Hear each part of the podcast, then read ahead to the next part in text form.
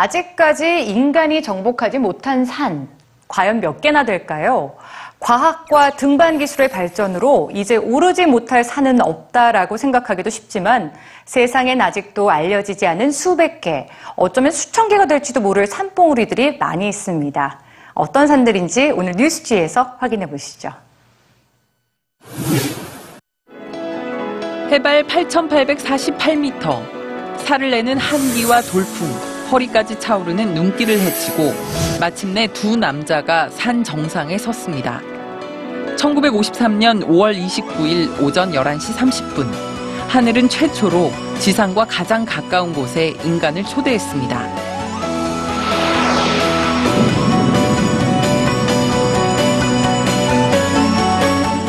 인류의 에베레스트 첫 등반. 그로부터 반세기가 흘렀습니다. 무거운 울 스웨터와 새털 코트, 가죽 부츠를 신고 등에 9kg짜리 산소통을 짊어졌던 두 남성의 모습은 이제 사라졌죠. 현대 등반가들은 더 가볍고 더 따뜻하고 더 안전한 장비로 산에 오릅니다. 등반 기술도 발전했습니다. 예를 들어 동료가 추락하지 않도록 돕는 방법, 얼음이나 바위에 로프를 더 단단히 고정시키거나 빙벽에서 굴러 떨어지는 동안 충격을 완화하기 위한 기술 말입니다. 또 일기예보는 더 정확해졌고 통신 장비가 발전하면서 등반가들은 등산 지원팀이나 전문가들의 도움을 손쉽게 받을 수 있습니다. 그러나 아직 세상에는 인간이 오르지 못한 산이 많습니다. 현재까지 사람의 발길이 닿지 않았으며 해발 고도가 가장 높은 산은 부탄에 있는 강카르 fun섬입니다. 부탄은 산의 수호신을 숭배하는 지역 주민들의 풍습과 산악 구조의 어려움을 이유로 1994년부터 6,000m 이상의 산들에 대한 등반을 금지하고 있습니다. 한편 험한 산세와 악천후로 오르지 못한 산도 많습니다.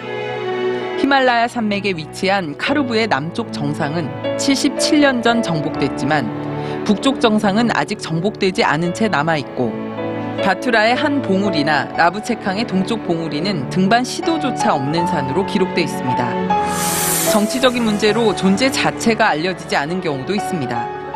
여전히 분쟁이 해결되지 않은 티베트와 부탄의 국경지대에 위치한 통산 자부는 2003년 이곳 인근을 정복한 우리나라 등반팀이 찍은 사진 한 장으로 그 이름이 처음으로 세상에 공개됐습니다. 역사적으로 왜 산에 오르냐는 질문에 한 등반가는 거기에 산이 있기 때문이라고 답했고 또 다른 등반가는 거기에 산이 있기 때문이 아니라 여기에 내가 있기 때문이라고 답했습니다. 마치 사는 이유에 대한 물음과 답처럼 말입니다. 이처럼 오늘도 많은 사람들은 인류가 아직 오르지 못한 산들을 찾고 탐험하는 과정 속에서 삶의 의미를 찾고 있습니다. 그리고 세상엔 아직 그 누구의 발길도 닿지 않은 수백 개, 어쩌면 수천 개일지도 모를 산들이 그 해답을 가지고 우리를 기다리고 있습니다.